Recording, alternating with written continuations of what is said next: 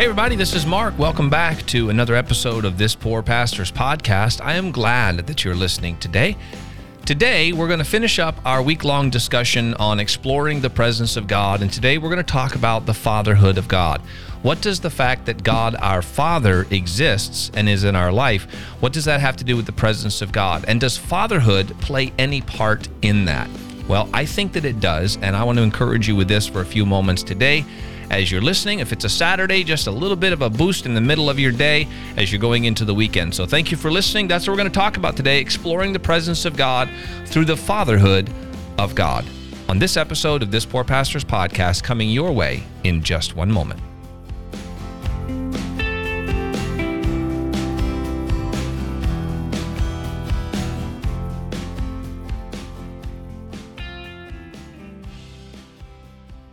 You know, I am a father and I am also a son. And I know the pain that can exist in the heart of a father when his children are absent from him or when his children are away from him. I know how much I want to be in the lives of my kids. I'm also aware that a lot of people struggle with their relationship with God due to a an inability to relate to God in that way possibly because of either an absent or abusive father figure in their life. And I know this to be the case because of all the conversations that I have with people regarding God as the Father. I was even listening to a recent uh, documentary, which I think is, by the way, is is overall very, very good. Uh, it's called "Show Us the Father." It's put together by the, cre- Christian creators of those cheesy Christian movies, the Kendrick brothers. Just kidding there a little bit, but not much. Um, you know, facing the giants and um, whatever other uh, movies. Overcomer. By the way, I actually like Overcomer a lot, um, and it's worth watching. But I think the documentary is worth watching. I think you can rent it for $3.99 on Amazon. But it's um, I'll put a link to it in the description if you're not sure how to find that, and you can click on that and go rent it from Amazon and watch it. But uh, I think it's a good I think it's a good documentary overall. However, there was one place where I noticed that a person one of the gentlemen who was talking about the fatherhood of God switched seamlessly between talking about the absence of his own father in his life and then transferred that into the accepting of Jesus Christ into your life and into your heart and how wonderful Jesus was and how wonderful Jesus is and how Jesus will never leave you or forsake you. And you know, perhaps it was just, you know, when you talk sometimes you say things you don't mean to say, but I've heard this actually a lot. It happens a lot people will talk about father issues and then they'll dive right into and that's what's so amazing about Jesus Christ. But here's the thing right? Jesus Christ isn't the father there's still a massive disconnect in the Christian community where it's almost like we don't even really understand what it means for us to have God as the Father. Jesus Christ gets like a lot of the attention, then the Holy Spirit. But God the Father, we're still not really sure about that, dude. And so I've seen Christians, and I'm sure that I've done it over the years. Uh, uh, you know, navigate seamlessly between discussions about God it goes God the Father to God to Jesus because Jesus is God. And so we're comfortable with using language about Jesus that really should be used for the Father. And I think that's worth thinking about it. Maybe more explanation or more exploration on this as we, you know, sometime in the future. But just, I wanted to mention that. Listen for how often that might happen. The discussion about the Father switches into the topic of Jesus Christ. God the Father and his Son, Jesus Christ right? Because of Jesus Christ, we are reconciled to God the Father through Christ. Behold, what manner of love the Father hath bestowed upon us that we should be called the sons of God.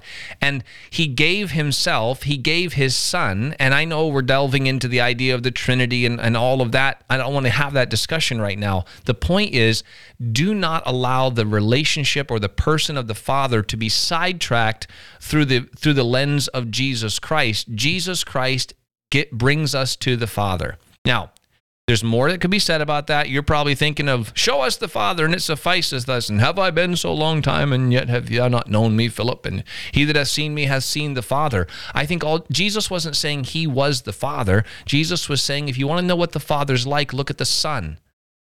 The Son does what the Father does. And so, how do we know the Father but through the Son?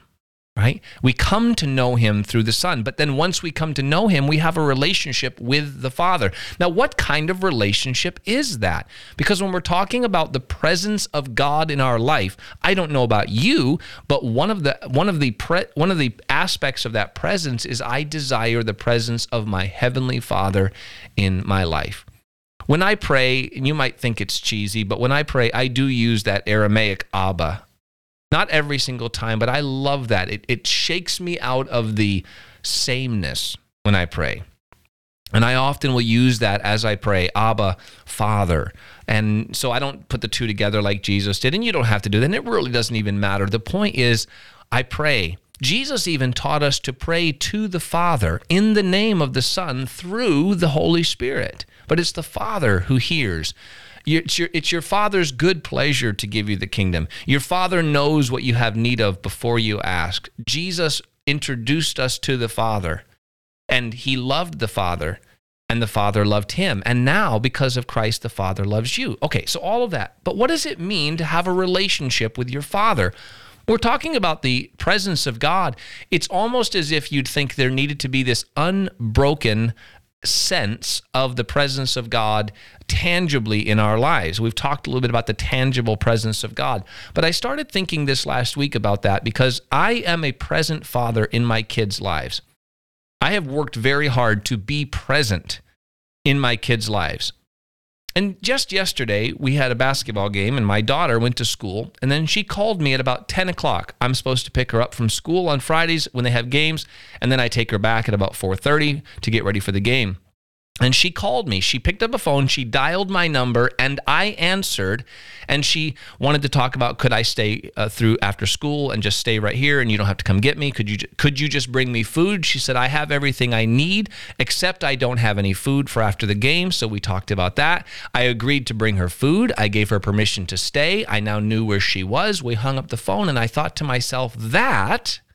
That is a good example of what it means for a father to be present because of the presence of a father in my daughter's life, when she had a need and a request and a question, she knew how to get a hold of me. It is not necessary in order for me to be a good father for me to be physically present in her sight and within touch of her 24 hours a day, seven days a week. It's just not necessary. What is necessary is that my daughter knows where I am, how to get a hold of me, and to whom she belongs so that when she has a need, she can call on me and I will answer. Because of the presence of a father in my son and my daughter's lives, they have somewhere to go when they have a question. They have someone who provides them with security, someone to talk through difficult topics with, and someone to approach them when they're getting out of line but it but that my presence my consistent unending presence in their life does not require a physical proximity all the time. Now i think sometimes we might end up getting frustrated in this uh, seeking the presence of god if what we're meaning by that is demanding a consistent unbroken chain of tangible presence in our lives. Here is what i think i want in a relationship with my father it seems to be the relationship that Jesus had when he walked the earth, and that is one where he was in constant fellowship with the Father. He knew how to contact the Father when he had a need. He was he was around his father enough to see what his father was doing and to hear what his father was saying.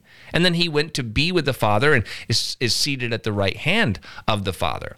But it wasn't necessary for Jesus and the Father to be in physical proximity. Now, I know I'm, I'm stretching that analogy a little bit, and it, it has the tendency to fall uh, on its face because of it. But I just want you to hear that. You fathers who are listening, or you ladies who are listening that had really good fathers, think back. If you had a great father, ask yourself whether you think he was a good father because he never let you out of his sight and because you never went anywhere where you couldn't see him.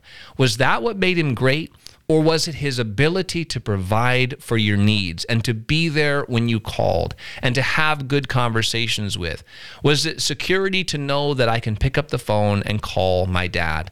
You know, some of you listening, your father may have passed away, and you know the heartache of no longer being able to pick up the phone and call your father, your physical father.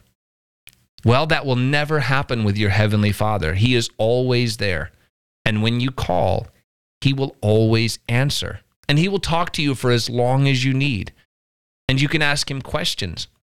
And sometimes what your Father delights in is that you desire to do what He wants you to do and you reach out to him for help and for guidance and for instruction and then you go on and you live the life that he's called you to live knowing that he's there he has your back the holy spirit of god dwells in you jesus christ your spiritual older brother is interceding for you at his right hand and it is a great great family to be a part of. But it doesn't require an unbroken chain of tangible experience of the presence of god. It just means that your father needs to be present in your life at every moment, and He always will be.